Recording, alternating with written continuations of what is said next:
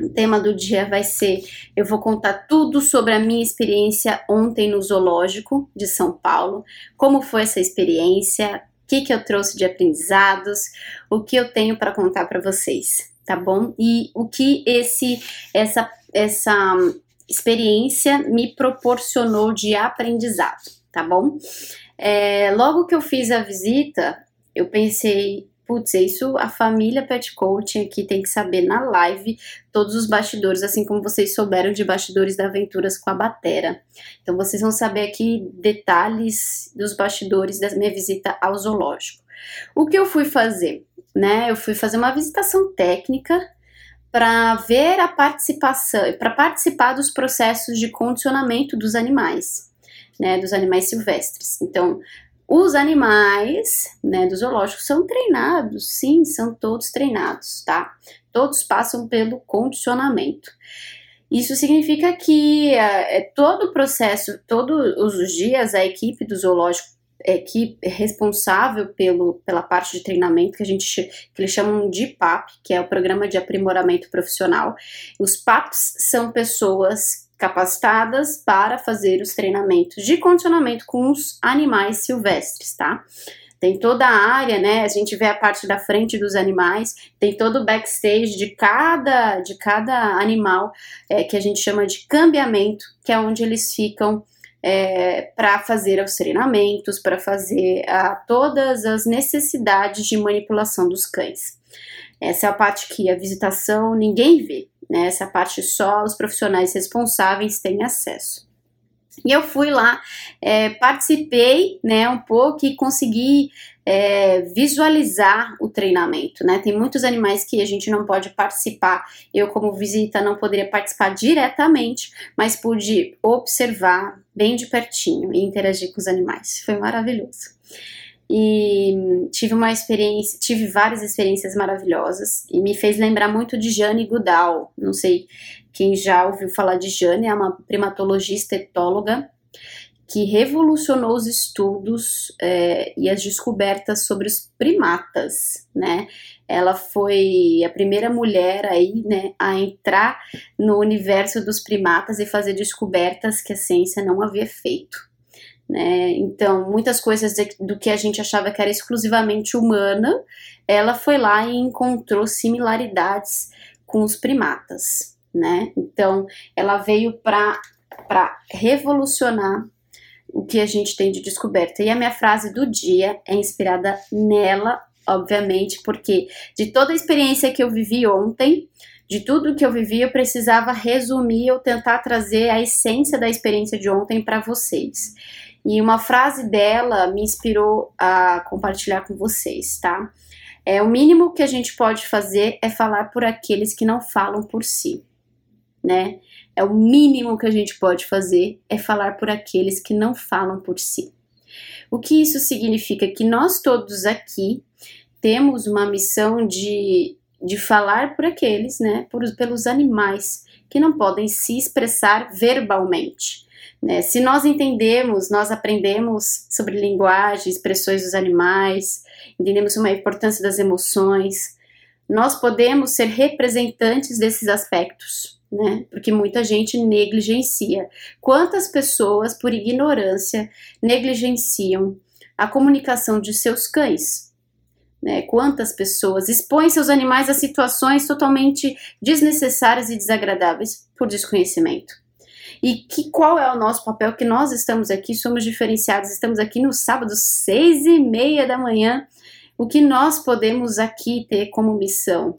Né? Representar esses animais por meio do que a gente estuda, por meio do que a gente conhece sobre os cães, sobre a linguagem dos cães, sobre o comportamento dos cães, aprender a interpretar adequadamente e respeitar os animais e permitir que o bem-estar seja presente na rotina, né? Sem que a gente faça coisas humanizadas, né? Que a gente tenha posturas humanizadas sobre os cães, que desrespeitam né, a, a vontade, desrespeitam as necessidades dos animais. Então, a gente está aqui para ser representante desses animais. E vocês concordam comigo que os cães é como se fosse a porta de entrada para o mundo animal, né, de cada um de nós? Né? Quem tem um cão em casa é, tem uma ligação com o mundo animal como um todo de uma forma muito mais repleta. A Pet Games aqui. Eu vi você, eu vi vocês ontem lá na a Pet Games estava lá citada no muralzinho do PECA, né, do Programa de Enriquecimento Comportamental Animal do Zoológico da USP. Tá? Então eu tô contando aqui, gente, para quem tá chegando agora, a minha experiência ontem no Zoológico de São Paulo. Eu participei da parte de do PECA, né, que é o Programa de Enriquecimento Comportamental Animal é, do Zoológico de São Paulo. E lá tava falando, lá eles, eles me falaram muito e me mostraram toda, todo o trabalho que eles têm de enriquecer o ambiente dos animais silvestres, tá? Então, inspirada na Jane Goodall, eu trouxe essa frase para vocês e aqui eu vou contar um pouquinho mais da experiência, tá bom? Então, a gente acha que a gente costuma ver no zoológico só aquela parte da exposição e a gente não olha todo o trabalho que é feito é, por trás disso. Ó, Todinha, ela fala dos animais, mas dá para ser aplicado a crianças, idosos, pessoas doentes, pessoas que não têm acesso a lugares de fala. Sim, com certeza. Aplica-se a todos os casos, tá? Então, Lá no Zoológico de São Paulo tem a parte do PECA, né, que é esse programa de enriquecimento comportamental animal. Então, tudo no zoológico, gente, o enriquecimento ambiental que nós aplicamos para os cães, com certeza é aplicado aos animais silvestres do zoológico, porque tanto os cães como os animais silvestres são animais em cativeiro, tá? Por mais domesticado que sejam os cães, são animais em cativeiro. Eles estão dentro de um ambiente restrito, seja a nossa casa, seja o zoológico, são ambientes restritos, em que, por essa restrição física e por essa limitação de estimulações no espaço, nós temos que inserir né, é, os enriquecimentos ao ambiente. Então, tanto os cães quanto os animais silvestres vivem em ambientes de cativeiro de restrição física e estimulação. E por isso que o enriquecimento ambiental é tão importante para os nossos cães e para os animais silvestres. Tá? Então, tem uma área lá do zoológico que é responsável por isso. E lá é, foi lá que eu fui fazer a imersão ontem. Então, eu vi todo tipo de trabalho que eles fazem com enriquecimento ambiental. Então, eles usam muitos, muitos artefatos para enriquecer o ambiente dos macacos, dos leões, das girafas, né, dos pássaros, de todas as espécies que estão lá. Tem diferentes tipos de enriquecimento ambiental, desde os brinquedos, a Pet Games mesmo tem alguns brinquedos que estão lá, né? Os brinquedos inteligentes, eles usam com os primatas. Tem bolas, então tem brinquedos da Pet Games lá e tem os brinquedos caseiros que eles fazem eles recebem bastante doação e eles fazem brinquedos caseiros para os animais. Usam muito feno, usam muito a bombe, é, é, a, a, a corda né, dos bombeiros, né?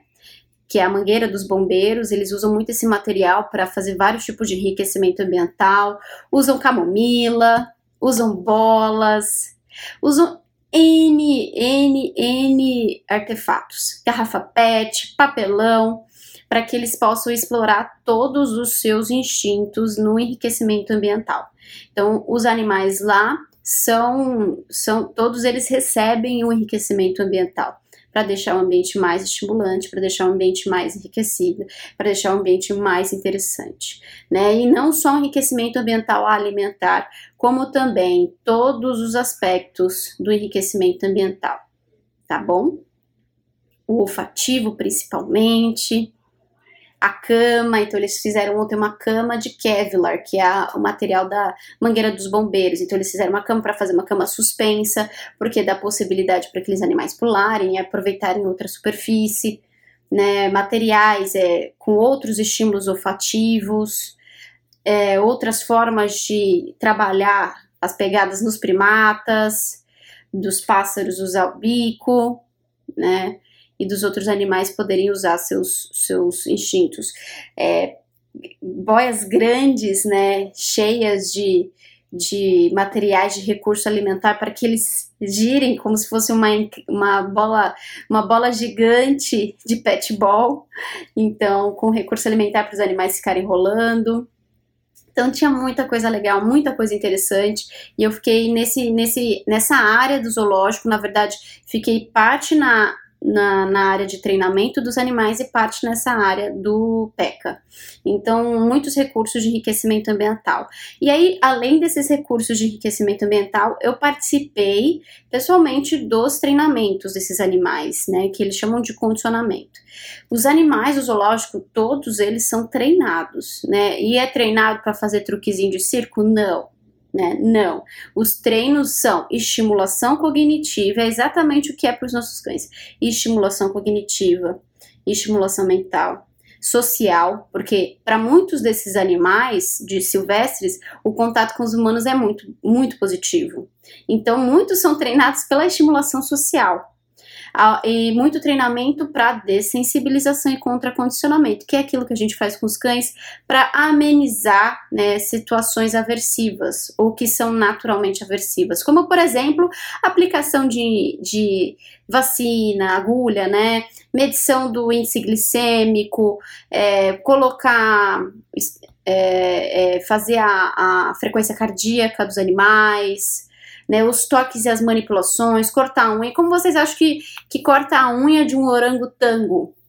Como vocês acham que a gente pode é, fazer o índice glicêmico né, dos, dos rinos? Como vocês acham que a gente faz uma, um processo de, um, de curativo no rinoceronte? Né? Como você acha que se cuida dos chifres do cervo, de um cervo? Né? Como que a gente faz esse tipo de, de, de trabalho. Como que vocês imaginam que isso é feito? Isso é feito tudo com base no treinamento, com base no reforço positivo, gente. Os animais permitem e adoram treinamento, que nem os cães. Na hora, e o mais engraçado foi assim: a primeira parte que eu participei no zoológico foi dos rinocerontes. Foi o primeiro condicionamento que eu vi é, ele já vem a, a equipe chegando, né? Não é uma equipe grande de duas a três pessoas que fazem o treinamento, não é grandes pessoas. Então foi um privilégio para mim poder participar desses treinamentos, inclusive treinamentos que são mais restritivos ainda, porque são animais que precisam ter pouco contato com pessoas. Então eu consegui participar, isso para mim foi maravilhoso. É, então, na parte do rinoceronte, que foi a primeira, a primeira parte da visitação, é, quando eles veem, viram a equipe chegando uniformizada, eles já sabem que é o treinamento. Eles ficam agitadíssimos, eles já vão, tem uma rampa em que os rinocerontes sobem para entrar na área de restrição do treinamento.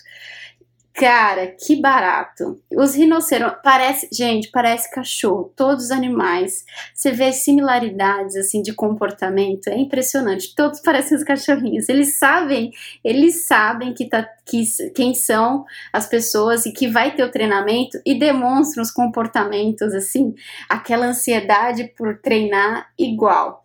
Os rinocerontes ficaram acompanhando e já foram para a rampa. Saíram da parte da exposição e já foram direto para a rampa para entrar na parte de cambiamento, né? Para poder participar do treino, porque eles ganham muita coisa. Então, assim, apesar dos procedimentos parecerem invasivos, são feitos de forma tão positiva para os animais que eles adoram. Você acha que dá para usar algum método aversivo com animal silvestre? Não. Graças a Deus, não. E é por isso que a gente fala tanto do, da importância do reforço positivo para os animais. Porque não é porque só é fofinho e tá dentro da nossa casa que a gente tem que achar que a gente tem que usar punição. Não faz sentido algum. Né? Então, todos os animais são altamente reforçados e tudo é feito com reforço. Aí a gente chegou na parte de cambiamento, o rinoceronte começou a dar cabeçada para entrar, ele queria entrar, ele queria ser treinado, ele queria estar tá lá. E aí, a hora que a gente abriu, eles entram, eles entram correndo para a parte de cambiamento. Então é uma logística, então eram dois rinocerontes, tem que colocar numa porta, outro na outra para fazer um de cada vez. É, e aí, uma das rinocerontes, um é mais medroso, né? O macho era o Adão e a Eva. O Adão, gente, medroso, sensível, super sensível a barulhos, super, super sensível a estímulos. Então, eu lembrei muito dos casos dos cães que eu treinei que eram extremamente sensíveis. É só inserir uma coisa nova no ambiente que deixa ele sensível.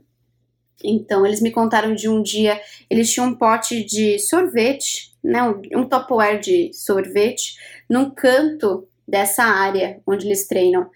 E o Adão aquele dia não quis entrar na área e ninguém conseguia entender por quê, não tinha nada de diferente no ambiente. E eles ficaram martelando, martelando até que o pote, um simples pote plástico, assustou o rinoceronte. Aí eles tiraram o pote e ele entrou, naturalmente. É, então, era um, é, Adão é um rinoceronte extremamente sensível. Tá? Então, isso foi muito, foi de muito aprendizado ver a sensibilidade de um rinoceronte, né? A postura, a linguagem corporal. Então, quando a gente aprende a linguagem corporal dos cães, gente, a gente se conecta, se conecta muito melhor com as outras espécies, com os outros animais. Quem se conecta com seu cão verdadeiramente, quem realmente busca informação sobre seus comportamentos, quem realmente aprende sobre sua linguagem corporal, muito mais do que um abanar de rabos, vai com certeza se conectar mais com os outros animais. Porque a linguagem que eu tive dos, do rinoceronte, muitas pessoas que estavam lá há mais tempo não tiveram. Porque essa sensibilidade que a gente cria com a linguagem dos animais nos aproxima muito mais de todos os outros. Então, tinha a parte do, do treinamento usando clicker, tá? Eles usam clicker, é, usaram vários recursos, inclusive cenoura para reforçar. Então, ensinaram o rinoceronte a levantar a pata. Para quê? Para poder fazer, olhar se a pata tem algum problema, algum ferimento. Então, é, todos os dias esses animais têm que passar por uma vistoria, o treinamento, né? Também serve para vistoria daqueles animais, da saúde daqueles animais. Tem algum machucadinho? Tem alguma coisa nova? Tem algum ferimento? O que, que né, eles precisam verificar aquele animal e quem é responsável por isso é quem faz o treinamento junto com a presença do veterinário para verificar esses processos. E aí, meu, um barato ensinando a, a, os rinocerontes a levantar a pata para poder verificar.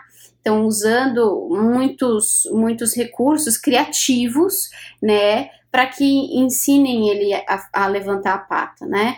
Muito é, foi usado um, um suporte, né, para inserir a pata é, abaixo do lado da pata, dar um toque na pata, aí o, o rinoceronte levanta a pata.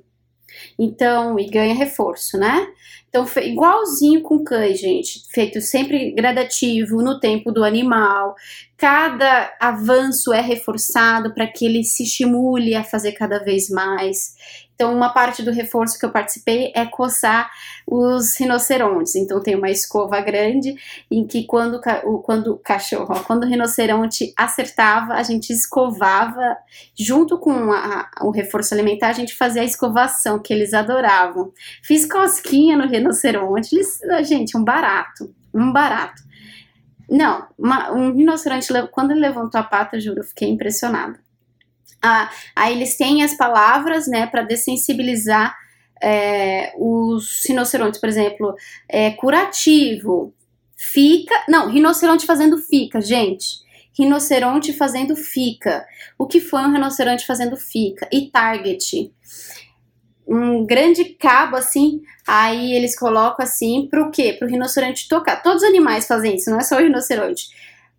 É, toca, aí o rinoceronte vai o focinho no, no target, aí ele fala fica, pro rinoceronte ficar parada, parado, e aí fazem a manipulação. Aí ele fala curativo, fica, aí vai fazendo o processo de curativo, passar o remédio, e aí muito bem, clica, recompensa e faz o carinho nas costas. Gente, maravilhoso, uma experiência fantástica mesmo. Então, assim, tudo que a gente faz com os cães, fazendo com os rinocerontes, tudo com reforço positivo, tudo muito gradativo, tudo muito respeitoso. Quando chegou a hora do Adão, que é um rinoceronte muito sensível, muito delicado, muito medroso, é, a parte de trás do, do, do, rinoceronte fica, ficou aberta, né? Com a Eva, ela ficou entre duas portas fechadas, né? Para que a gente pudesse fazer a, a, a, o treinamento com ela com o Adão, a parte de trás fica aberta. Pelo mesmo princípio que a gente aprende com os cães, né? Que quando um cachorro tem medo, se sente ameaçado, ele tem duas opções: luta ou fuga. Né? E a, dar a ele a opção de fugir é, é estabelecer um contato melhor com o bem-estar dele. putz, está demais para mim, eu quero me afastar do estímulo. Então, a parte de trás do Adão ficava aberta, porque se ele quisesse recuar, ele poderia recuar. E aí a gente ia do papel do treinador em estimular ele, motivar ele, reforçar ele para que ele continuasse no treinamento. Se o, se o animal não quer treinar, ele não é treinado. Não existe nenhuma obrigação, não tem como, porque tudo é feito com base no reforço positivo, né? Aí uh, o Adão se assustou com as crianças gritando atrás. Um outro insight que eu tive, gente, eu vou compartilhando tudo com vocês aqui, tá? Então eu vou trazer todos os meus aprendizados. Então eu vou misturando informações ao longo do que eu vou falando, tá? Então não tem uma sequência lógica. Um dos insights que eu tive participando do treinamento dos, dos rinocerontes é, eu vi que o Adão, que é um, um, rinoceronte mais sensível, ele recuou, deu passinhos para trás quando ele ouviu as crianças gritando lá fora, lá fora. Passou uma criançada gritando e até falei pro treinador, eu falei assim, ele é muito sensível a sons, a sons, né? Ele, ele, aí ele me confirmou, ele falou, ele é extremamente sensível a sons, objetos novos, né? E aí eu falei, putz, como é importante, como seria importante ter é, educação ambiental melhor com as crianças, né? Como seria importante ter uma matéria sobre isso, em que os professores pudessem explicar sobre os animais, sobre o comportamento dos animais, para que as crianças pudessem respeitar mais aquele espaço. Eu vi muito animal um pouco estressado com a gritaria das crianças, com o corre-corre, com aquela, com aquele com aquele ambiente caótico externo que as crianças criavam e que assustavam muitos animais. Eu, eu achei extremamente importante que esse assunto fosse estivesse em voga nas escolas, sabe? Educação ambiental, ó, a gente vai para o zoológico, os animais não gostam de gritos, os animais se assustam, né? Para que aquelas crianças tivessem uma real experiência com os animais silvestres. E ter uma real experiência com os animais silvestres é eu estou entrando no mundo deles e preciso aprender a respeitar o mundo deles, né? Muito além da exposição deles para mero desejo humano. Então, isso começa nas escolas, né? Então, eu vi muitos animais. Eu não consegui ver os cães do mato porque tinha muitas crianças por perto e eles não quiseram sair da área deles, né? Porque muitas crianças, muita gritaria e eles se recuaram. Então eu vi o Adão, que é um rinoceronte sensível, recuar das interações do treinamento por conta da gritaria das crianças do lado de fora. Um, aí, mas é, conseguimos motivar, motivando o rino a fazer o target, né? A, a encostar o focinho devagarzinho, reforçando bastante. Com o rino já é pouca, é uma, foi uma participação muito mais passiva minha, porque ele, ele também poderia assustar pessoas novas. É, mas eu consegui fazer carinho nele, consegui fazer a, a, coçar as costas dele.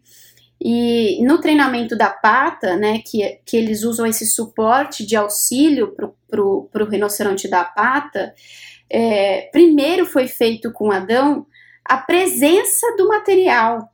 Né? Então, não foi a tentativa de, do Adão dar a pata com suporte, é dele ver o material, se dessensibilizar e poder depois tentar fazer o treinamento da pata. Porque no começo, só o fato dele ver um material novo no ambiente já fazia ele recuar. Então, ele recuou bastante no começo do treino, em que colocou o material.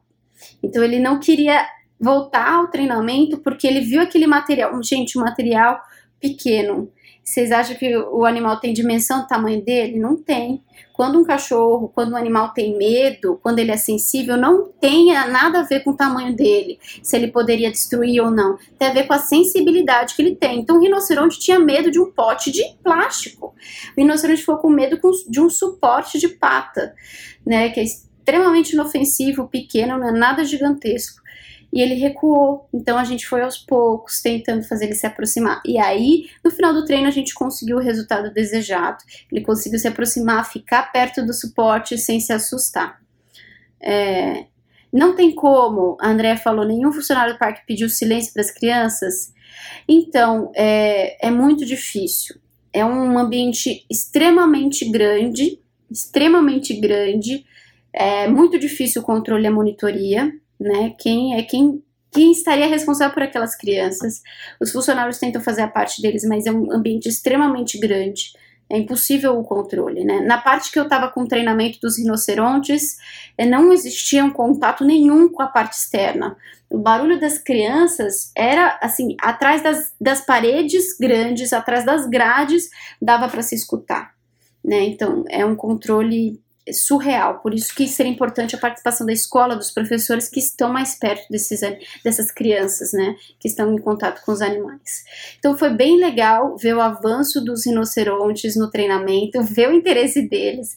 Eu ver o rinoceronte dando cabeçada para entrar na área de treinamento foi maravilhoso para mim. Eu lembrei dos cachorros. Isso aconteceu em todos os lugares que eu fui treinar os animais no zoológico. Depois dos rinocerontes, a gente participou, é, teve o Sansão, um orangotango. Gente, e é uma área super segura, a gente passou pelos outros macacos, né, os outros primatas, chimpanzés, que são um pouco mais ariscos, a gente passou pela área, então tem bastante proteção. É, na, no treino do Sansão foi maravilhoso, porque é, os primatas têm uma similaridade com a gente muito grande. Foi o que me inspirou é, falar da Jane Goodall, a primatologista que teve grandes descobertas é, em relação à similaridade dos primatas. É, dos mamíferos, né, com complexidade mental, com a nossa, né? Uma frase que ela falou, eu vi uma palestra dela é, a respeito dessas descobertas dela, e como que isso se conecta com a gente. Ela fala uma coisa muito, muito importante. Não há uma linha nítida dividindo os humanos do resto do reino animal. Não há uma linha nítida que separa o reino humano dos animais. Cada descoberta que é feita, principalmente com os primatas, se vê muita similaridade. Coisas que a gente acreditava ser é, especificamente humana em primatas. É, então a parte dos primatas para mim foi fantástico porque eu vi, presenciei e participei das similaridades com os humanos. É, uma das descobertas da Jane Goodall foi a capacidade dos primatas em usar ferramentas, em, em adaptar ferramentas para de acordo com a necessidade. Acreditava-se que os primatas, isso era uma capacidade apenas humana, que nós pegamos uma é, criamos uma, uma ferramenta para poder usar de acordo com a necessidade, né? Então, a gente criar é, outras formas, se a gente precisa pescar, a gente faz uma lança para poder furar o peixe e conseguir pegar o peixe. Então, de acordo com a nossa necessidade, a gente cria uma ferramenta. Achava-se que isso era, isso era especificamente humano. A Jane Goodall, uma primatologista que viveu com, com chimpanzés, ela foi revolucionária.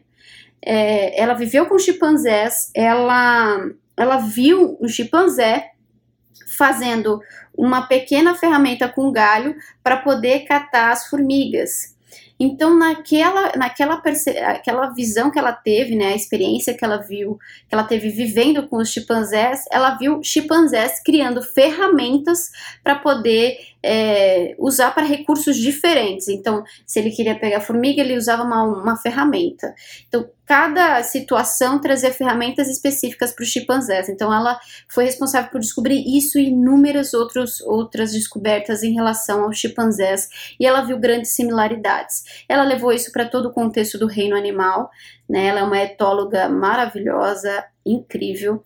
E até hoje ela, ela, ela separa muitos conteúdos, ela tem muitos, muitas descobertas, ela vive ainda muito a parte do ativismo em relação à consciência ambiental. Então, ela descobriu que os chimpanzés criavam ferramentas de acordo com a necessidade, né? Isso há 45 anos atrás, mais ou menos, né? Um, e ela tem, ela, ela, ela falou muito disso, né? A gente tem uma língua, a, a nossa linguagem, né? A gente tem uma linguagem sofisticada e a gente, por ter essa grande que, que tanto separa nitidamente os, o reino animal dos humanos é a nossa linguagem sofisticada, porque até a nossa capacidade mental, cognitiva, tem muitos primatas que se assemelham. Então, tem aspectos da nossa complexidade mental que se assemelham muito com, com, os outros, com os outros animais, os primatas, por exemplo. É, capacidade de compaixão, altruísmo foi percebido em primatas. Então, tem questões mentais que ainda estão uma linha muito tênue que separa os primatas dos humanos. Uh, e aí, ela ela levando isso para um contexto de mamíferos com complexidade mental, e aí varia dos cães, varia dos primatas, varia para cada espécie, ela, ela fala que não há uma linha nítida que separa. A única coisa mais é, mais sofisticada que nós temos definitivamente é a linguagem. E por isso que ela fala isso. O mínimo que a gente pode fazer por aqueles que não podem, o mínimo que a gente pode, é, que eu posso fazer é falar por aqueles que não podem falar por si. Então, o que nós, humanos, mais podemos fazer é falar por aqueles que não falam. Usar essa nossa diferenciação linguística para poder replicar informações sobre os animais. Então, isso que a gente faz aqui, que eu falo para vocês, compartilha, marca os amigos no post, quem deveria conhecer mais sobre comportamento animal, quem deveria buscar mais informação sobre seus cães, quem deveria entender como relacionamento melhora a partir do treinamento, a partir do entendimento do mundo dos cães, tirando mitos, tirando punições, tirando métodos aversivos, aversivos marca seus amigos no post, né? Porque é, é, é a nossa, é a nossa nossa voz, é a voz que a gente está dando para os animais, né? Quando a gente tenta compartilhar informação. É, então, a partir da experiência que eu tive com os primatas, é que eu, que eu percebi e senti de falar da Jane Goodall. Então, com o treinamento do Sansão, um orangotango maravilhoso, né? Entrei no. Tanto que a minha participação teve que ser avaliada. É, a princípio, eu não poderia participar do treino do Sansão, mas aí a gente conseguiu autorização. É, foi eu e a treinadora. Gente, um animal maravilhoso, fiz carinho nele. E ele conversa. O que eu achei mais engraçado é que quando ele quer conversar, ele faz assim, ó. Aí você, você pode fazer assim, ó. E aí ele repete para falar quero conversar. E ele ficou tímido com a minha presença, né? Então ele não olhava muito para mim. Aí eu fazia assim para ele. Aí ele fazia assim, ó, timidamente e mandava beijinho. Foi um barato. Mas ele tentava manter contato mais com a treinadora, né? Porque com quem ele tinha mais afeto. E antes da gente entrar na área dele, a hora que ele ouviu o barulho dela chegando, ele começou a bater na grade, mas bater na grade, o orangotango ficou doido. Ele começou a gritar e começou a bater na grade, também muito ansioso para a chegada dela, muito eufórico com a chegada dela. E aí uh, ela chegou lá com uva seca, com banana, com maçã, é, com que mais que ele tinha? Ameixa, é, laranja e suco de manga, que é dada na boquinha dele. E coloca numa garrafa PET e coloca na boquinha dele o suco de manga. Então foi esses, esses eram reforços dele. E eles sabem qual é a preferência de cada animal, tá, gente? Cada animal tem sua preferência por reforço. Por exemplo, o rinoceronte adorava cenoura, o outro gostava mais é, de folha de palmeira. Então eles sabiam que era mais reforçador para cada animal, tá? Pro Sansão era o suco de manga. A gente começou o treinamento desse orangotango. É, basicamente, o treinamento consistia em ele oferecer partes do corpo para poder fazer a verificação e a monitoria. Então, dá o peito. Aí ele colocava o peito na grade, né? E aí ela conseguia. É, é o estetoscópio, não é? Que faz a, é, frequência cardíaca, né? Para saber a frequência cardíaca dos animais. Então ele dava o peito, jogava o peito assim na grade para poder fazer.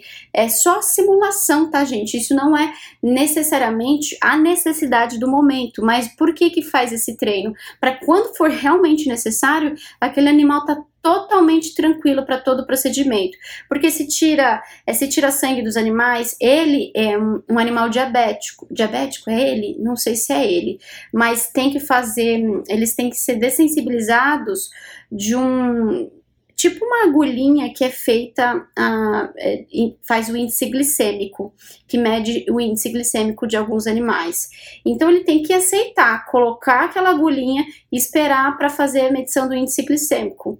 Você acha que vai sedar um animal desse? Totalmente injusto. Todos eles fazem esses processos e gostam. Fazer um feri é, passar um, um remédio que arde que pode arder na pele deles, mas que eles aceitam porque vem o reforço, eles foram treinados para aquilo, eles foram dessensibilizados do processo.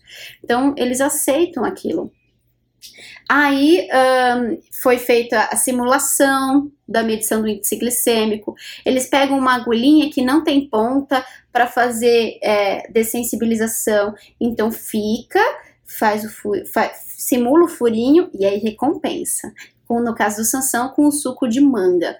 É, Sansão dá a mão para mim, a mão direita. Aí o dava a mão direita e aí deixava manipular, apertar. Ela cortou a unha dele, então ele ficava com a mão assim, ela pegava, cortava a unha dele. Ele deixava tudo, absolutamente. Dá o pé agora, ele colocava o pé.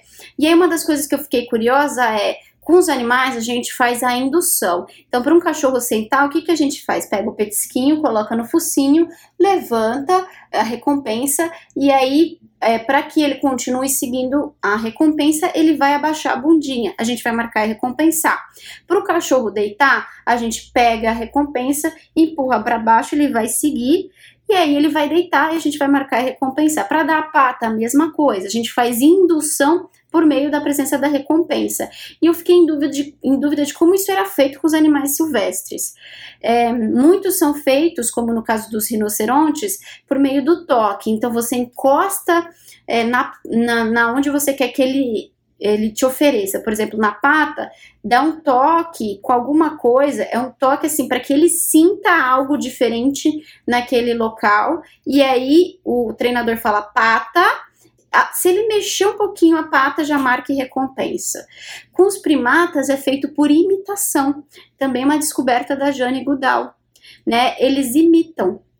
Então, se você quer a, a mão direita, você faz assim, ele vai dar a mão direita. Você faz assim, a mão esquerda. O pé, igual. Então, tudo que você faz, eles imitam. Então, os primatas é muito fácil pela imitação. Não, quero a mão direita.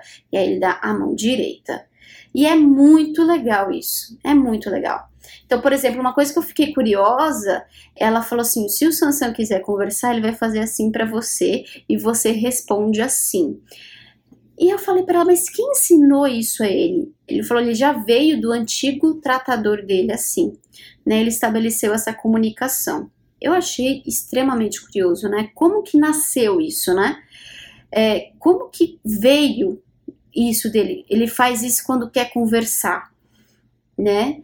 E aí ele queria conversar, mas ele estava tímido, então ele fazia de um lado e aí ele não fazia de outro. E desviava o olhar assim, sabe? Tímido uh, porque eu tava lá, uma pessoa nova. E aí ele, ele vai, manda beijinho, né, para saber, tipo, gostei de você. É demais. Inclusive a foto do post no feed vai ser com ele.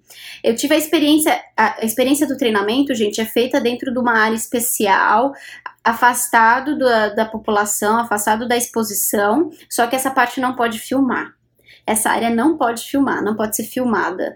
É, então, não pude tirar foto, não pude filmar o processo de treinamento, a participação dentro das áreas específicas. Mas é, eu, depois, na, saindo da área, indo para a área de exposição, onde todo mundo vê os animais. Quando eu terminei o treinamento com Sansão, eu fui para a área de exposição. E ele reconheceu eu, ele me reconheceu na, na no vidro né, na parte de exposição e veio correndo para mim. Ele reconheceu porque a gente tinha acabado de sair do treinamento. E ele veio correndo para mim e ficou me olhando assim pertinho do vidro. Aí a moça falou: ai, conversa com ele, ele quer falar com você. Eu vou e tiro foto. E aí eu fiquei conversando com ele pertinho do vidro. Eu tava, eu tava até fazendo assim, ó, na foto, mostrando o olho para ele, para ele conversar comigo. E ele tava pertinho do vidro me mandando beijo. E ela tirou uma foto desse momento que vai ilustrar o post de hoje, gente. Então vocês vão ver, vocês vão saber a história. Quem esteve aqui sabe a história da foto que eu vou postar já já que é a história do Sansão, incrível, conversando comigo pela grade do, da exposição. Então, o treinamento com ele foi muito fantástico. Então, ele dá, dá a mão, deixa furar, dá, dá os pés, aí faz o treino dele subir, né, nas grades para exercitar o corpo. Então, ele tem comportamento estereotipado. Quando pede para subir, ele fica um pouco assim. É, que é como se fosse assim, ai, preguiça de fazer, né? Com um comportamento estereotipado de não querer, de recusar, e aí vai do treinador incentivar, fala, vamos, vai, é, consegue, aí ela tenta incentivar com a frutinha em cima. Então tem coisas que o animal tem que ser sempre desafiado a fazer, né? Que por mais que não seja algo que ele queira tanto, é sempre estimulado a fazer positivamente. Então a experiência com Sansão foi maravilhosa. Aí eu tive a experiência com os macacos, macaco prego. Gente, tinha que fazer o treinamento ao mesmo tempo, eram dois macacos, macho e fêmea. É, um treinador fazia com a fêmea, outro com o macho, porque se fizesse primeiro com a fêmea, o macho ficava revoltado e ia lá enforcar a fêmea. Relacionamento abusivo total, gente. Relacionamento abusivo total. Então, se o macho fizesse o treinamento é, depois da fêmea, ele, ele ia lá e judiava da fêmea, mas assim, não machucava, mas incomodava mesmo a fêmea. Então, o treinamento do macho e da fêmea tem que ser simultâneo: um para a fêmea, um para o macho. Você vê, gente, eu, eu, até conversei com ele, eu falei, você não pode fazer isso, é relacionamento abusivo. e aí, uh, vai fazendo treinamentos dos dois também dão a pata, dão o peito, dão as costas, viram de costas, aí fala dá as costas, aí dá as costas, dá o rabo, eles colocam o rabo por fora da grade para poder fazer é, toda a manipulação, então eles permitem todo tipo de manipulação, todo tipo de manipulação. Porque tudo associado com reforço, gente. Tudo associado com reforço. E a gente reclamando dos nossos cães, para você ver porque quando a gente reclama de um cão que não deixa dar vacina, que não deixa ser manipulado por veterinário, é o que? Falta de treinamento, falta de dessensibilização, falta de reforçar, fazer simulações. Porque esses animais silvestres, gente, se eles quisessem se revoltar, eles se revoltavam e não iriam participar do treino, eles não iriam deixar não, não iria deixar fazer é, é, cicatrização dos ferimentos. A, a Eva, o rinoceronte, estava com machucado na pata. Ela se machucava, ela se machuca muito. Ela estava com machucado na pata. Teve que passar um spray, uma pomada para curar. Se, se, se não foi, fosse feito o treinamento antes, ela não ia deixar. Como que ia fazer uma, um rinoceronte deixar passar o remédio na pata se não fosse o treinamento? Positivo, com reforço. Você acha que dá para conter o rinoceronte? né? Dá para forçar um rinoceronte? Não dá. Então, se os nossos cachorros não estão gostando dos procedimentos que são feitos, é porque falta treinamento, que a gente chama de dessensibilização, de condicionar as manipulações que nós precisamos fazer com coisas positivas, porque a gente não se preocupa com isso. Porque para a gente é muito fácil pensar que a gente tem que controlar os cães. Coloca focinheira, coloca enforcador. Não que a focinheira fosse ruim, né, gente? A focinheira é um elemento de segurança. É, mas no sentido de a gente se a gente não se responsabilizar pelo treinamento e achar que as ferramentas estão lá para fazer o controle do animal, sem que a gente se responsabilize pela associação positiva com, com, com as manipulações. Pegar na orelha, fingir que vai picar, a gente usa muito a caneta Bic. Então a gente finge aplicação e recompensa, a gente pega, finge que vai ferir, é simulação e recompensa. Isso é importante de ser feito com os cães, né? Porque é feito com os animais silvestres. É, é preciso ser feito dessa maneira, né? Para ser positivo. Então, uh, é feito isso tudo, foi feito com os macacos pregos, né? Então, isso foi, isso foi bem interessante, porque eles permitem todo tipo de manipulação por conta do treinamento. E olha só, a hora do treinamento com servos, com servo, na verdade, é um só. É, o servo estava na fase da juventude, ele vai mudar de ambiente para um ambiente com mais é, com fêmeas, e ele vai ter que fazer uma transição diária. Então hoje ele está numa área no zoológico, ele vai para São Bernardo do Campo, uma área onde vai ter fêmeas, onde vai ter um espaço melhor para ele. Só que como que você leva um cervo, gente, de um lugar a outro? Numa caixa de transporte. Aquilo que a gente tem com os nossos cães, numa caixa de transporte. Como você coloca um cervo numa caixa de transporte? Gente, esse negócio de sedar os animais, esse negócio de forçar os animais, isso não existe, tá? Tudo é feito. O animal precisa escolher, o animal precisa entrar, o animal precisa estar é, tá lá de forma positiva. Então foi, o servo foi treinado para entrar na caixa de transporte. O cervo foi treinado para entrar na caixa de transporte, assim como a gente faz com os cães. Então foi pego a caixa de transporte, uma caixa de transporte enorme, né, de madeira, totalmente diferente da caixa de transporte de um cão. É, foi feita uma caixa de transporte para ele. E aí, mas primeiro treina sem as portas. Primeiro treina só para ele entrar. Aí ele entra, ganha reforço, ganha recompensa. E aí ele começa a entrar naturalmente nesse espaço da caixa. Aí depois coloca uma porta. Aí treina bastante com uma porta, aí ele ganha muito reforço. Aí depois treina com a outra porta, né? Porque são duas portas, frente e trás. Né? Então é um treino gradativo, respeitoso, com muito reforço, né? Com simulação. Nada é feito assim, preciso levar ele amanhã e hoje eu quero que ele entre na caixa. Não funciona assim. Então, os animais silvestres têm muito a ensinar a gente sobre o respeito do tempo do animal. Então, o que eu, o que eu mais vi de insight é: os animais silvestres nos ensinam muito sobre o respeito ao tempo do animal. Porque a gente não força um rinoceronte, a gente não força um cervo, a gente não força um macaco. Eles escolhem e aceitam participar dos processos com base no que eles são reforçados e foram preparados para isso.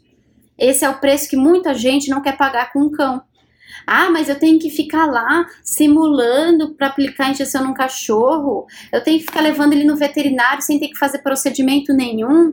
Ah, eu tenho que ficar lá manipulando sem precisar passar remédio? Sim. E ainda fazendo isso e dando reforço, associando positivamente? Sim. Né? Então os animais silvestres nos ensinam muito a respeito disso. Então o cervo, aí o cervo passou por uma situação de juventude, né, os hormônios, aí ele ficou um pouco mais rebelde, regrediu no treino de caixa, regrediu. Regrediu bastante, o chifre cresce, cai, então tem toda a questão do chifre, né? Ele faz a troca de chifres, o chifre cresceu mais do que a caixa, é, então pararam o treinamento porque ele estava numa fase de desenvolvimento em que ele estava mais a risco, em que precisariam adaptar a caixa. E o que é feito? Atrasa a ida dele para outro zoológico, porque tem que respeitar o tempo do, do animal. O animal está num processo fisiológico de desenvolvimento que não se pode forçar tem que ser respeitado. Aí o treinamento com ele é outro treinamento. É treinamento de manipulação, fazer carinho no chifre para que ele fique tranquilo. Ele fica muito agitado com presença de mulheres. Eu vi um animal que fica extremamente estimulado na presença de mulheres porque ele foi cuidado desde filhotinho, ele era para estar tá morto, né? Ele foi dado como morto. Ele só sobreviveu por conta dos cuidados humanos, principalmente mulheres. Então ele tem uma ligação com o sexo feminino muito grande, esse servo. E o treinador era homem. E tinha eu e mais uma mulher participando. É, e ele adora cenoura. Sabe quando a gente fala que os nossos cães não aceitam petisco na rua? Sabe quando a gente fala assim, ah, mas meu cachorro adora petisco, mas é eu ir pra rua ele não quer saber do petisco? Porque é um ambiente extremamente estimulante para aquele animal que ele não quer saber do petisco, ele quer fazer outra coisa. Aconteceu com esse cervo.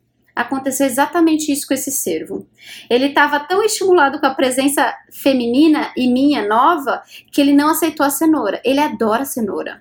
Ele não aceitou a cenoura porque ele estava muito motivado a ganhar carinho das, das mulheres. Então a gente parou o treinamento e só fez carinho porque ele estava naquele momento extremamente estimulado. Né, tinha muita coisa nova, informação nova, e ele não queria fazer nada e nem comer cenoura. Então a única coisa que a gente fez foi carinho, treino no chifre, né? Em pegar no chifre, porque o carinho estava funcionando como reforço. É, um outro treinamento bastante que teve bastante aprendizado foi o treinamento das araras. Arara azul, gente, coisa mais linda, enorme. O treinamento da arara azul é, e aconteceu uma coisa bem curiosa. Mais uma vez, para a gente entender sobre a importância da, é, da leitura dos animais, sobre o tempo dos animais.